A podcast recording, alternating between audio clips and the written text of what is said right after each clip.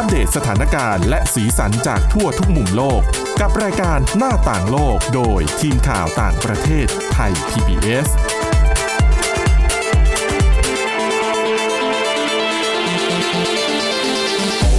สวัสดีค่ะ ต้อนรับคุณผู้ฟังเข้าสู่รายการหน้าต่างโลกนะคะ อัปเดตเรื่องราวทั้งสถานการณ์และสีสันจากทั่วทุกมุมโลกกับทีมข่าวต่างประเทศไทย PBS เช่นเคยค่ะ ฟังกันได้ทุกที่ทุกเวลานะคะ ผ่านทางพอดแคสต์ค้นหาคำว่าหน้าต่างโลก หรือไปที่ www.thaipbspodcast.com นะคะ วันนี้อยู่กับคุณจารุพรโอภาสรัฐ และดิฉันวินิษฐาจิตกรีค่ะ สวัสดีค่ะ วันนี้มีเรื่องเกี่ยวกับการดูแลสุขภาพผ่านการรับประทานอาหารอะไรที่มันดีๆ แล้วก็ปลายทางก็คือการแบบอ่าสำหรับใครที่อาจจะมีน้ำหนักเกินอยู่สักนิดสักหน่อยเหมือนบอกอืมตัวเองยังไงก็ไม่รู้ นะคะ ก็อาจจะแบบลดลงบ้างเพื่อสุขภาพที่ดีขึ้นไม่ต้องเยอะไม่ต้องลำบากมาก แค่นิดเดียวก็ช่วยคุณได้แล้ว ดังนั้นเราจะเข้าเรื่องแรกกันที่ดิฉันเชื่อว่าคุณผู้ฟังฟังแล้ว อาจจะลดน้ำหนักได้ไปโดยปริยาย โดยเฉพาะคนที่ไม่ชอบ สัตว์รบกวนประเภทหนู อืม บางคนถามว่าแล้วแล้วเกี่ยวยังไง โอ้ มันเกี่ยวกันยังไงเนี่ย หนูกับอาหาร เพื่อกินสุขเหรอภาพมาเกี่ยวกันยังไง คือจะเรียกว่าตั้งใจกินไหมดิฉันว่าไม่หรอกค่ะ ไม่น่าจะมีความเปิดพิสดารมากขนาดนั้นบ้านเรายังมีนะ เคยเห็นไหมเวลาไปต่างจังหวัดสมัยก่อนไม่รู้ตอนนี้อืมยังมีอยู่ไหมดิฉันแต่ไม่ได้ไปเที่ยวนานแล้วแต่อันนั้นมันหนูนาไงเออหนูนาย่างอะใช่ มันพอจะแยกประเภทได้ แต่ถ้าเกิดว่าเราไปกินกินอาหารอยู่ดีๆ มีหนูโผล่มาในอาหาร แต่เราไม่สามารถแยกได้ว่า เป็นหนูนาหรือหนูท่อ เป็นคุณวินิษฐาจะกล้าไหมคะ เออ ไม่ต้องคิดเลยนะคะ ไม่กล้าอืมแน่นอนอะเรื่องนี้คือเกิดขึ้นที่จีน บอกก่อนเลยคือมีเรื่องราวของเด็กคนหนึ่งค่ะ เขาเป็นเด็กอยู่ เรียนอยู่ที่วิทยาลัยแห่งหนึ่ง ในมณฑลเจียงซีทางตะวันออกเฉียงใต้ เรื่องราวเนี่ยมีอยู่ว่าเขานะคะ เหมือนก็กินข้าวโรงอาหารตามปกติเนี่ยแหละค่ะ แต่อยู่ดีมีอยู่มาวันหนึ่งเพิ่งเรื่องนี้เนี่ยเพิ่งเกิดเมื่อช่วงต้นเดือนที่ผ่านมา เขาไปเจอใช้คำว่าวัตถุประหลาดก็แล้วกันนะคะ ในชามข้าวของตัวเอง คือกินกินๆอยู่ เอ๊ะทำไมมันแปลกๆ ดูเป็นอันเล็กฮะเขาก็เลยใช้ตะเกียบคีบขึ้นมา เดี๋ยวนะเดี๋ยวนะ เมนูอะไร เขาบอกไหม ไม่ได้บอกค่ะ แต่อ๋อหน้าตาที่พอดีฉันเห็นน่าอาจจะเป็นข้าวผัดมั้งคะ คืออะก็เป็นข้าข้าววผัดเนี่ยแหละ แล้วก็มีวัตถุแปลกปลอมอันนี้อยู่ในอะไรข้าวเล็กๆด้วย เล็กข้าวผัดหมูข้าวผัดไก่ข้าวผัดกุ้งๆดิฉันว่าก็น่าจะเป็นข้าวผัดเนื้อสัตว์ที่ใส่หัวของสัตว์มาด้วยปลาคือทูเหรอ ไม่ใช่ ไม่ใช่เลย คุณมิทิถามองโลกในแง่ดีมากเออคือวัตถุอันนี้เนี่ย เด็กเขาคีบขึ้นมา แล้วเขาก็ถ่ายรูปถ่ายวิดีโอเก็บเอาไว้ คือที่ดิฉันไปเห็นเนี่ยดิฉันว่า ก็ตรงกับคำบอกเล่าที่เด็กคนนี้เขาบอกเขาว่า เขาบอกว่ามันคือหัวหนู หัวหนู ไม่ใช่หัวหมูนะคะ ฟังดีๆนะคะ หัวหนู และดิฉันก็มองภาพ ดิฉันก็คิดเป็นสัตว์อื่นไม่ออกนอกจากหัวหนูตามเด็กคนนี้จริงภาพมันเป็นยังไงไหนเล่าให้ฟังหน่อยๆคือมันก็เป็น เป็นหัวของหนูมาแค่หัวเลยนะคะ หมายถึง ตัวแบบไม่มา แบบแหลมๆแบบหนูใช่ ที่เราเห็นทั่วๆไปอะนะใช่ก็คือจมูกก็จะยาวๆหน่อย ก็ตามสไตล์หน้าหนู แต่อยู่ในข้าวอยู่ในข้าวแล้วก็จะมี อวสานอาหารกลางวัน มีวัตถุสีขาวๆนะคะฮะ อยู่ตรงกลางของส่วนหัวอะไรมันก็เหมือนอะฟันสองซี่อย่างเงี้ยยาวข้าวข้าวติดหรือเปล่าๆข้าวอะไรจะเป็นยาวได้ขาวได้สวยขนาดนั้น คือแบบฟันหนูนั่นเอง ใช่ค่ะ คือมันก็อยู่ในกลางวัตถุอันนั้น ซึ่งมันก็มีหู มีตามีจมูก อืมจะน่ารักแล้วนะ อีกนิดเดียว แต่มันก็จะมีขนขนๆแห้งๆ เกรียมๆ ด้วยหน่อยสีเทาๆ น้ำตาลน้ำตาลนะคะ บอกลักษณะกันได้ครบจะได้จินตนาการตามกันได้ถูก ขนลุกเรียบร้อยแล้วค่ะ คือเด็กคนเนี้ยพอเขาเจอเสร็จเขาก็ใช้ตะเกียบคีบขึ้นมา ไปบอกกับพนักงานโรงอาหารบอกว่า เออคุณป้าครับ ผมเจอหัวหนูในจานข้าว และคุณป้าคนนั้นก็บอกว่า ไม่นะคะ ที่เห็นอยู่นะมันคือเนื้อเป็ดฮะเด็กก็บอกว่า แต่ไอ้ขาวๆที่เราเห็นกันอยู่เนี่ย ที่ดิฉันบอกว่ามันเหมือนฟันหนูอะอ่าเด็กก็บอกว่า แต่นี่มันคือหัวหนูไม่ใช่หรอ แล้วพอจังหวะที่เขาพูดประโยคนี้ อ่า เด็กคนนั้นเขาก็เหมือนมีการคีบตะเกียบนะคะ แล้วก็พลิก 360 องศา ให้คุณป้าพนักงานโรงอาหารได้เห็นว่า วัตถุชิ้นนี้มีอะไรประกอบอยู่บ้าง อ่า ให้เห็นทั่วๆเลย แล้วคุณป้าก็ยังยืนยันคำเดิมนะคะว่า อืม มันคือเนื้อเป็ด ไม่เนื้อเป็ดจริง อ่า ๆ เด็กก็เลยถามว่า แล้วเนื้อเป็ดมันจะมีฟันได้ยังไง เออก็น่าคิดอยู่นะ เสร็จแล้วค่ะวิดีโอนี้แน่นอน ก็ลงในโซเชียลมีเดีย คนในกระแสสังคมก็โอ้โห ออกมาวิพากษ์วิจารณ์ต้องบอกว่าถือว่าเป็นเรื่องที่น่ากังวลอยู่พอสมควร เพราะว่าก่อนหน้านี้เองเนี่ย เรื่องของความปลอดภัยของอาหารก็ถือว่าเป็นประเด็นที่ คนในสังคมของจีนก็ค่อนข้างกังวลกันมานานเพราะว่าก่อนหน้านี้ เกิดในเรื่องของเขาเรียกว่านมผงเด็ดเนี่ยปนเปื้อน รวมไปถึงก่อนหน้านี้ถ้าเกิดว่าใครเคยเห็นวิดีโอ หรือว่าพอจะติดตามข่าวสารอยู่บ้างก็จะมีเรื่องของน้ำมันที่มาจากท่อระบายน้ำอืมอืมใช่ ก็เลยทำให้เกิดกระแสวิพากษ์วิจารณ์และคนในสังคมก็คือค่อนข้างจะหวาดกลัวพอสมควรนะคะ เสร็จแล้ว จริง ๆ ต้องบอกว่าเรื่องความปลอดภัยทางอาหารจริง ๆ ทางการจีนเขาก็พยายามเข้มงวดกวดขัน แล้วก็ดำเนินการปราบปรามมาเป็นระยะระยะ แต่ก็ยังเกิดเรื่องราวต่างๆ ขึ้นอย่างมากมายรวมไปถึงกรณีนี้ด้วย แน่นอนพอเกิดแบบนี้คนในสังคมก็พุ่งเป้าค่ะสปอตไลท์เนี่ยมากันเต็มเลย แล้วพอเสร็จแล้ว ประเด็นก็คือ พอมันเกิดกระแสวิพากษ์วิจารณ์มาก ๆ ทางโรงเรียนเขาก็เลยออกจดหมายมาสองสามวันหลังจากนั้นค่ะ ออกจดหมายออกแถลงการมา คือในโซเชียลมีเดียเขายังย้ำว่า โหทำไมคุณป้าพนักงานโรงอาหารคนนั้นตอบมาแบบนั้น คือมันเห็นชัดเลยไม่ว่าจะเป็นตา จมูก ปาก หู คือมันระบุตัวตนได้เลยว่านั่นคือหัวของหนู แต่ว่าสีมันอาจจะเหมือนเป็ดย่างเลยคุณป้าก็แบบอู้เป็ดอะอาจจะมองโลกในแง่ดีมากๆก็ได้นะคะพอเกิดเหตุการณ์แบบนั้นทางโรงเรียนก็เลยออกแถลงการณ์และก็ยืนยันนะคะว่าชิ้นส่วนที่เห็นในวิดีโอนั้นน่ะ ไม่ใช่หัวหนู อะไรอะ แต่มันคือชิ้นส่วนของคอเป็ด ยังไม่พ้นจากเป็ด ไม่พ้นจากเป็ด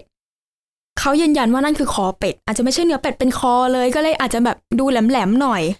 คอเป็ดแหละอ่าเพราะว่าคอเป็ดเนี่ย ถือว่าเป็นอาหารเขาบอกว่าเป็นอาหารอันโอชะยอดนิยมของจีนเลยเพราะเป็ดมันแหลมๆตรงไหน เรียวๆยาวๆมั้งคะ อ๋อ โอเคค่อาจจะเป็นไปได้วัตถุทรงกระบอกคล้ายๆกัน โอเค แล้วทางโรงเรียนก็บอกว่า จากการสืบสวนนะเราก็พบว่าวิดีโอที่ถ่ายเนี่ยก็เกิดขึ้นที่โรงอาหารของโรงเรียนจริง ๆ แต่เนื้อหาในวิดีโอเนี่ยไม่ได้ตรงกับความเป็นจริงค่ะ ก็คืออมเหมือนจะบอกว่านั่นไม่ใช่หัวหนูยืนยันเหมือนเดิมค่ะ มันคือคอเป็ด fake news ไปอีกเนาะคอเป็ดท่องไปเรื่อยๆก็อาจจะเป็นคอเป็ดก็ได้ ซึ่งเขาก็ชี้แจงด้วยนะคะว่า เด็กคนนั้นเนี่ยก็เหมือนกับได้ไปเชิญเพื่อนร่วมชั้นมา ช่วยกันดูวัตถุอันนั้น และเด็กๆก็อ้อยืนยันกันว่านั่นคือคอเป็ด หรอ คอเป็ดเด็กๆก็บอกค่ะซึ่งทางโรงเรียนก็มีบอกด้วยนะคะว่าจริง ๆ มีหน่วยงานที่เขากำกับดูแลในเรื่องของตลาดในท้องถิ่นเนี่ยเขาก็ส่งเจ้าหน้าที่มาที่โรงอาหารเพื่อตรวจสอบ พอตรวจสอบกันไปตรวจสอบกันมามีการเปรียบเทียบ มีการดูวัตถุซ้ำๆก็ยืนยันนะคะ ว่าชิ้นส่วนอันนั้นเป็นของคอเป็ดอันนี้โรงเรียนมีการกล่าวอ้างถึงหน่วยงานในท้องถิ่นด้วยว่า มาตรวจสอบแล้วส่วนหน่วยงานรัฐอะนะ ใช่ค่ะอ๋อก็คือเป็นคอเป็ด คอเป็ดค่ะ พอหลังจากนั้นค่ะ คือแถลงการเนี้ยก็ค่อนข้างที่จะทำให้คนงงพอสมควรอืมแต่ก็ไม่เท่ากับหลังจากนี้ก็คือมีวิดีโอของเด็กคนนั้นค่ะที่เป็นคนเจอชิ้นส่วนคอเป็ดตามที่โรงเรียนว่านะคะ คอเป็ดค่ะ เขาออกมาชี้แจงอัดวิดีโอชี้แจงบอกว่า เหมือนก็เด็กพูดประมาณว่า สิ่งที่เขาค้นพบในอาหารน่ะอืมมันคือ ไม่ใช่หัวหนู มันคือคอเป็ดอะสุดท้ายก็คือแน่นอนค่ะพอเกิดเหตุการณ์แบบนี้ คือในวิดีโอเด็กก็อยากจะบอกว่าเขาก็บอกว่าอยากจะออกมาชี้แจงว่านั่นแหละ ไม่ใช่หัวหนู มันคือคอเป็ด แน่นอน คนในสังคมก็เหมือนกับ เออแถลงการก็ว่าแบบนี้เสร็จแล้วเด็กก็มาแบบนี้ คือเหมือนเขาก็มองว่า ไปกดดันให้เด็ก ออกมาขอโทษอะไรที่มันไม่ใช่ความเป็นจริงหรือเปล่า คือเหมือนน้องออกมายอมรับว่าตัวเองแบบ โกหกอะไรแบบเนี้ยเหรอ เหมือนใช่ค่ะก็ออกมายอมรับว่าอ๋ออยากจะออกมาชี้แจงนะว่าที่ฉันเจอไม่ใช่หัวหนู มันคือคอเป็ดอ๋อแน่นอนกระแสสังคมก็เลยโอ้โหทำไมไปโกหก แล้วก็กดดันนักเรียนขนาดนั้นค่ะก็ออกไปโจมตีโรงเรียนการประมาณนี้ บางคนเนี่ยมีการเรียกร้องให้มีการสอบสวนกับเหตุการณ์ที่เกิดขึ้นนะคะว่า จะเป็นการปกปิดโดยเจ้าหน้าที่ท้องถิ่นหรือเปล่า ค่ะทำไมถึง มันก็ชัดเจนอยู่พอสมควรว่าน่าจะเป็นหัวหนูทำไมถึงบอกว่าเป็นคอเป็ด และยังจะออกมากดดันให้นักเรียนพูด ในสิ่งที่มันไม่ถูกต้องอีกนะคะ หรืออย่างบางคนมันอาจจะไม่ได้ออกมากดดัน แต่ก็เป็นการใช้มีม ก็เหมือนเป็นรูปภาพก็ทำภาพล้อ อ่า ภาพล้อ ภาพเสียดสีที่ฉันชอบมากก็คือ บางคนเนี่ย เขาเอาหัวของหนูเนี่ย อะไปใส่บนตัวของเป็ด โอเค โอเค อะก็จะเป็นภาพนั้นหรือว่าอย่างบางคนเนี่ยไอเดียสร้างสรรค์หน่อยอะใช้ตัวการ์ตูนของดิสนีย์ก็คือตัวมิกกี้เมาส์แล้วก็โดนัลด์นักมาผสมกัน โอ้ตายแล้วทำเป็นมีมแบบนั้นแล้วก็บอกว่า อันนี้เนี่ยเป็นสิ่งมีชีวิตใหม่ที่เพิ่งค้นพบอ่าเรียกกันว่า duck rat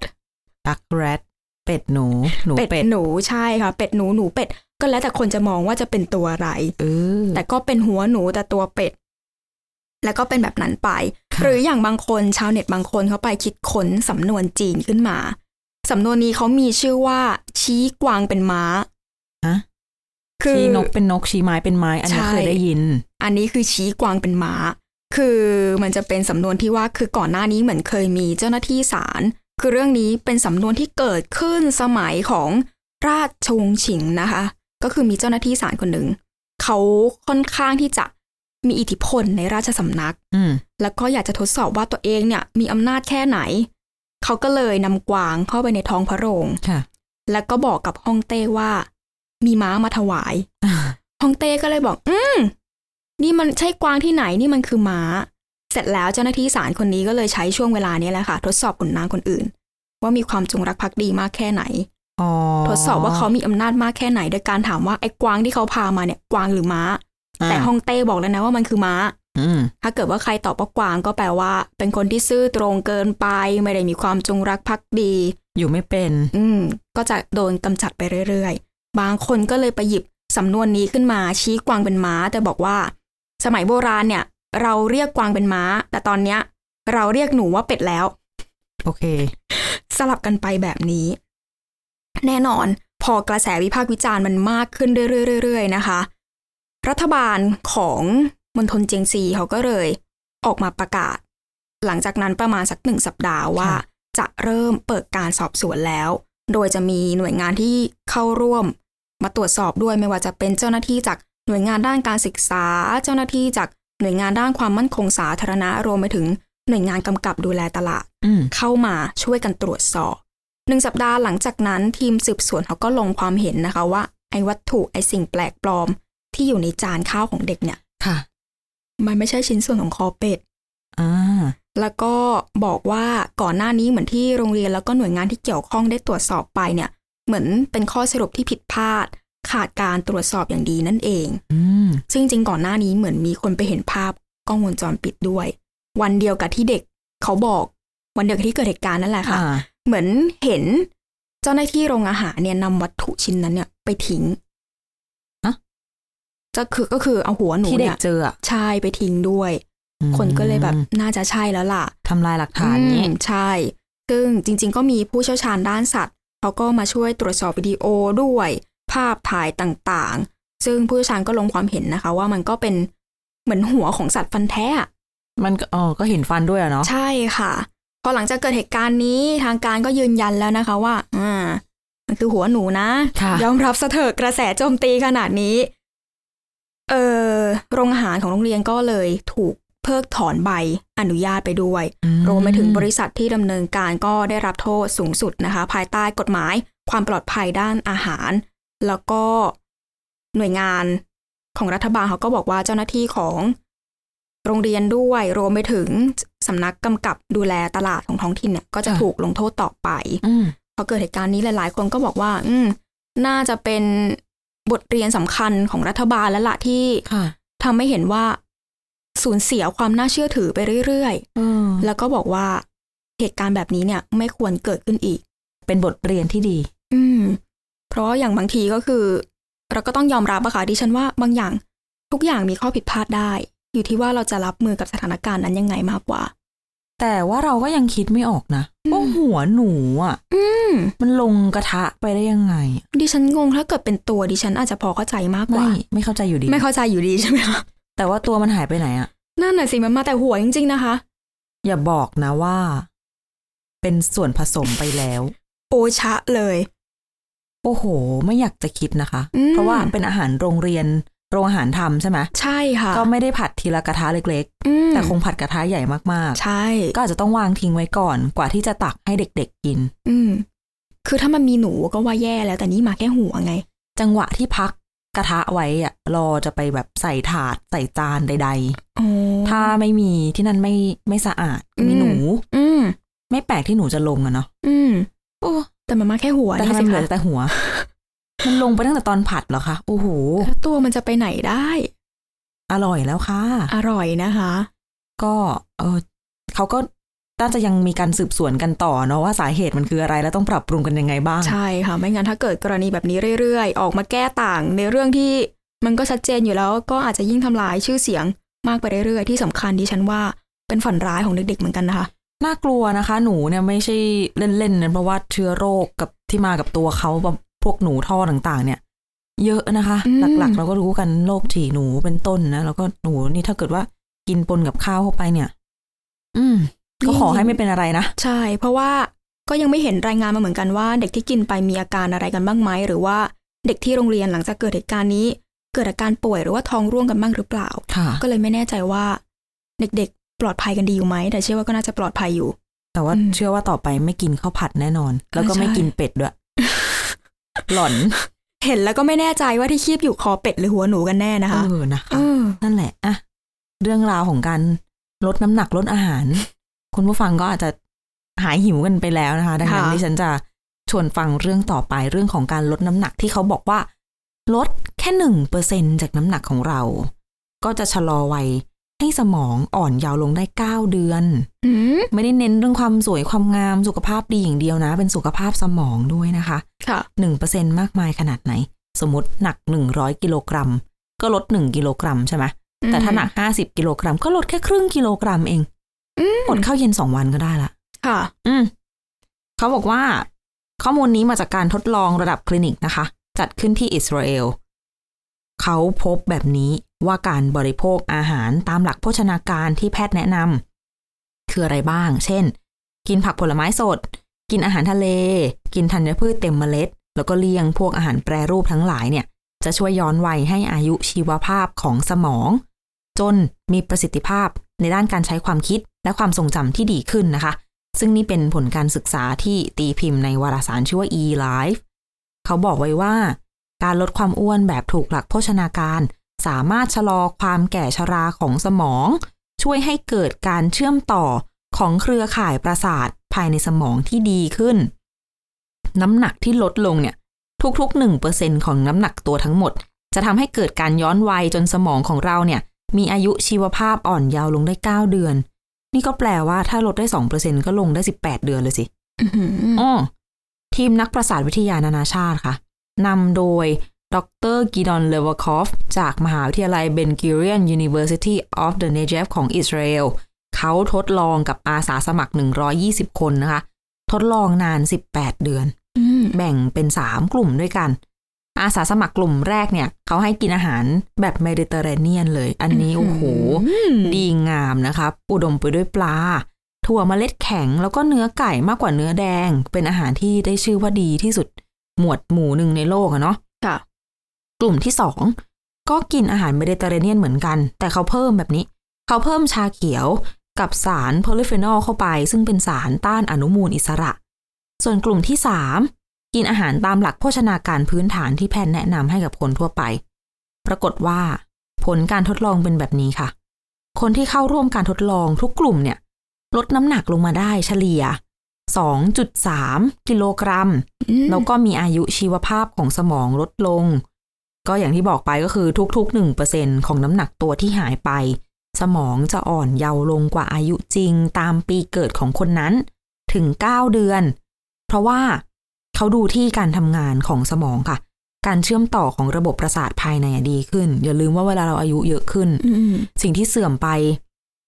ที่เราพูดว่าสมองเสื่อมอะมันคือเครือข่ายประสาทการส่งสัญญาณอะไรต่างๆ ที่มันเสื่อมถอยอืมจากที่มันเคยส่งได้มันก็ส่งไม่ถึงส่งแล้วติดติดขัดขัดๆบ้าง เราก็เลยแบบงงงงลืมลืมคิดไม่ออกอะไรอย่างนี้บ้างนะคะค่ะดรเลวาคอฟที่เป็นผู้นำทีมวิจัยเนี่ย เขาบอกว่าผลการศึกษา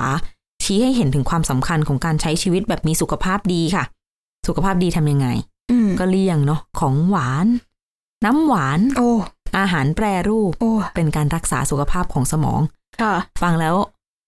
ดิฉันถอนหายใจ เหมือนไม่รู้แล้วค่ะว่าวันวันๆหนึ่งจะได้กินอะไรบ้างของอร่อยของชอบทั้งนั้นอืมนะคะ ก่อนหน้านี้จริงๆ ก็มีงานวิจัยหลายชิ้นแล้วนะคะ ที่พูดถึงเรื่องของการกินอาหารแบบเมดิเตอร์เรเนียนว่า เพิ่มปริมาณไขมันดีในร่างกายได้ แล้วก็ส่งเสริมการทำงานของเซลล์ชนิดต่างๆ ได้ แล้วนอกจากนี้เนี่ยการกินอาหารแบบเมดิเตอร์เรเนียนสำหรับในกลุ่มผู้สูงวัยก็ดีต่อความจำด้วยนะมัน ก็มีพวกปลาพวกอะไรมันก็ไม่แปลกอะเนาะค่ะ ก็เป็นไปตามอย่างที่เราเข้าเข้าใจกันมานะคะอืมแต่ว่าแหมไม่น่าเชื่อว่าลดน้ำหนักแค่หนึ่งเปอร์เซ็นต์ไม่ใช่หนึ่งกิโลกรัมนะอืมหนึ่งเปอร์เซ็นต์ลดอายุสมองได้เก้าเดือนโอ้เอาสักกี่เปอร์เซ็นต์กันดี เอาใหม่อาจจะไม่ต้องกินเลย เริ่มที่เลิกกินน้ำหวานก่อน ยากเหลือเกินค่ะนะเออะอเอาใจช่วยให้ดูแลสุขภาพกันได้นะคะ ซึ่งการดูแลสุขภาพมีมาแถมกันอีกเรื่องหนึ่งค่ะ พูดไปแล้วล่ะ หวานกินไม่ดีอะไรไม่ดีแต่หลายคนก็รู้ด้วยซ้ำว่า ไม่ใช่แค่กินหวานไม่ดี แต่ว่าจำพวกแป้งขัดขาวอืมคาร์โบไฮเดรตเชิงเดี่ยวที่มันกินปุ๊บย่อยปั๊บดูดดูดซึมทันทีพวกข้าวขาวแป้งขาวอะไรอย่างเงี้ยอืมก็ไม่ค่อยดีเนาะค่ะสำหรับอะถ้าใครเป็นเบาหวานเนี่ยโอ้โห ไม่ได้เลยอืมเดี๋ยวใช่ออกอาการนะคะ ทีนี้มีนวัตกรรมมาแนะนำกัน เป็นผลงานการวิจัยจาก นักวิจัยที่อังกฤษ ซึ่งตอนเนี้ยเราอาจจะเคยได้ยินนะคะ เทรนด์สมัยนี้คนก็นิยมกินแบบคีโตอืมไม่มีแป้งเนาะไม่มีคาร์โบไฮเดรตหรือค่ะคาร์โบไฮเดรตน้อยมากๆ อย่างเงี้ยอืมก็จะเป็นอาหารที่เหมาะกับคนที่เป็นเบาหวาน หรือคนที่อยากลดน้ำหนักจากการตัดคาร์โบไฮเดรตก็กลุ่มหนึ่งซึ่งบางคนอาจจะบอกว่าโอ้ตัดแป้งไปเลย ตัดคาร์โบไฮเดรตไปเลยเนี่ยมันไม่ง่ายนะ เพราะบางทีแบบ เราไปซื้อกับข้าวอะไรกิน มันก็ต้องมีน้ำตาลที่เขาใส่เข้าไปด้วยอ่าต่อให้ใช่เราไม่ได้ซื้อของหวานก็เถอะใช่ไหมค่ะอ๋อแต่อันนี้ ถ้าจะตัดแป้ง ตัดพาสต้าตัดอาหารหลักบางคนบอกว่าโอ้โหมันไม่อิ่มบางมันคนบอกกินเอา feel ด้วยนะอ๋อจริงๆคือกินเอา feel นะคะ คือต้องแบบได้ความรู้สึกว่ากินข้าวกินแป้งใช่มันให้มันอยู่ท้องใช่ไหมใช่อะอันนี้อาจจะเป็นคำตอบได้ คือที่ Imperial College London เนี่ย เขาพัฒนาพาสต้าพาสต้าที่เป็นแป้งสาลีปกติของเราเนี่ย แต่ว่าอันเนี้ยไม่ใช้แป้งสาลีค่ะ ใช้แป้งถั่วค่ะ แต่ทำจากถั่ว เฉพาะประเภทที่มีเปลือกย่นนึกภาพอืมตามออกไหมถั่วเปลือกย่นกับถั่วเปลือกเรียบเราจะแยกออกบ้างเนาะถั่วแดงถั่วดำถั่วเขียวถั่วเหลืองก็เนี่ยเปลือกเรียบค่ะ ถั่วเปลือกย่นก็จะแบบ ถั่วลิสงอืมอะไรประมาณนี้ และอีกอืมหลาย ๆ อย่าง เขาบอกว่า ถั่วที่เป็นถั่วเปลือกย่นเนี่ย จะมีแป้งที่ทนต่อการย่อย แล้วก็ลดความเสี่ยง ต่อการที่เราจะป่วยเป็นโรคต่างๆ ได้ โดยเฉพาะเบาหวาน โรคอ้วน โรคหัวใจ ดีกว่าถั่วที่มีผิวเปลือกเรียบทั่วไป นักวิจัยศึกษาจนพบว่าแป้งจากถั่วที่มีเปลือกย่นเนี่ยช่วยให้ปัญหาเรื่องของระดับน้ำตาลในเลือด ดีขึ้นได้ถึง 50%นะคะโอ้การศึกษาครั้งนี้มีขึ้นหลังจากที่ข้อมูลล่าสุด ปี 2021 หน่วยงานด้านสุขภาพในอังกฤษ เขาบอกไว้ว่า ประชากรมากกว่าหนึ่งในสี่เป็นโรคอ้วนนะคะอืมแล้วก็เสี่ยง ต่อปัญหาสุขภาพหลาย ๆ อย่างตามมา โดยเฉพาะเบาหวานชนิดที่สองที่เกิดจากการกิน โรคหัวใจ โรคลำไส้มะเร็งเต้านมบางชนิด แล้วก็โอ้อีกหลายต่อหลายอย่างนะคะ ก่อนหน้านี้หน่วยงานต่าง ๆ เนี่ยเขาก็พยายามให้ความรู้กับประชาชนนั่นแหละเกี่ยวกับเรื่องพฤติกรรมการกิน แต่ว่าก็ไม่ได้จะได้ผลซะทีเดียวนะคะ ซึ่งก็เป็นปัญหาที่ไม่ได้มีกันที่อังกฤษที่เดียวเนาะเป็นกันทั่วโลกเลย นักวิจัยเขาก็เลยมองเห็นว่า คือ จะมาชวนกันให้ไปกินอาหารสุขภาพอย่างเดียวมันอาจจะยากไปมันไม่อร่อยมันไม่อยู่ท้องมันไม่ได้ฟีล พูดกันไปเหอะรณรงค์กันไปเหอะอืม ยากจริง ๆ อืม ก็เลยคิดโครงการนี้ขึ้นมาแทน เพราะว่าเขามองว่าอะอย่างน้อยก็ยังได้กินแบบเอาเป็นยังได้กินสิ่งเดิมที่เคยกินอยู่ อืม เพียงแต่ว่าเอาส่วนผสมที่ดีกว่ามาให้กินแทนอย่างนี้ ค่ะ อะดังนั้นแป้งจากถั่วเปลือกย่นที่เขาคิดมาเนี่ยก็เอามาทำแบบเป็นพาสต้าได้ เป็นขนมปังขนมอบกรอบต่างๆ ได้นะคะ ก็ทุกวันนี้กำลังพัฒนาให้ผลิตภัณฑ์มีความหลากหลายขึ้น ก็เป็นความหวังของบรรดาคนชอบกินทั้งหลาย ดิฉันก็หูผึ่งหูตั้งเหมือนกันนะคะ กับนวัตกรรมนี้รู้สึกว่าเออน่าสนใจดี เพราะว่าทุกวันนี้ข้อมูลจากองค์การอนามัยโลกบอกว่าทั่วโลก หลายสิบล้านคนทุกปีนะคะ เป็นโรคอ้วนกับโรคเบาหวานชนิดที่สอง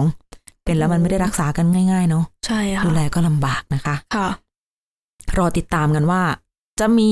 แบบนี้มาเมื่อไหร่ ถึงบ้านอืมเราตอนไหนราคายังไงนะคะอืมอืมดิฉันว่าน่าจะราคาแรงอยู่นะคะเนี่ยอาหารสุขภาพชอบแพงเนาะใช่ค่ะอืมนั่นแหละ ก็เลยไม่แปลกว่าทำไมคนสมัยนี้ถึงได้เลือกทานอาหารที่ก็ต้องยอมรับว่าก็ต้องเน้นถูกไว้ก่อนก็แล้วมันก็ต้องอิ่มด้วย ใช่ มันก็มีเรื่องของเศรษฐกิจเข้ามาเกี่ยวข้องด้วยนะคะใช่ค่ะพูดยากค่ะเรื่องนี้อืมและนี่คือเรื่องราวน่าสนใจที่นำมาฝากกันนะคะ คุณผู้ชมสำหรับหน้าต่างโลกวันนี้ ติดตามฟังเรากันได้เช่นเคยผ่านแอปพลิเคชันพอดแคสต์ต่างๆ ค้นหาคำว่าหน้าต่างโลกค่ะ หรือไปที่ www.thaipbspodcast.com นะคะ วันนี้เราสองคนและทีมงานลาไปก่อน สวัสดีค่ะ สวัสดีค่ะ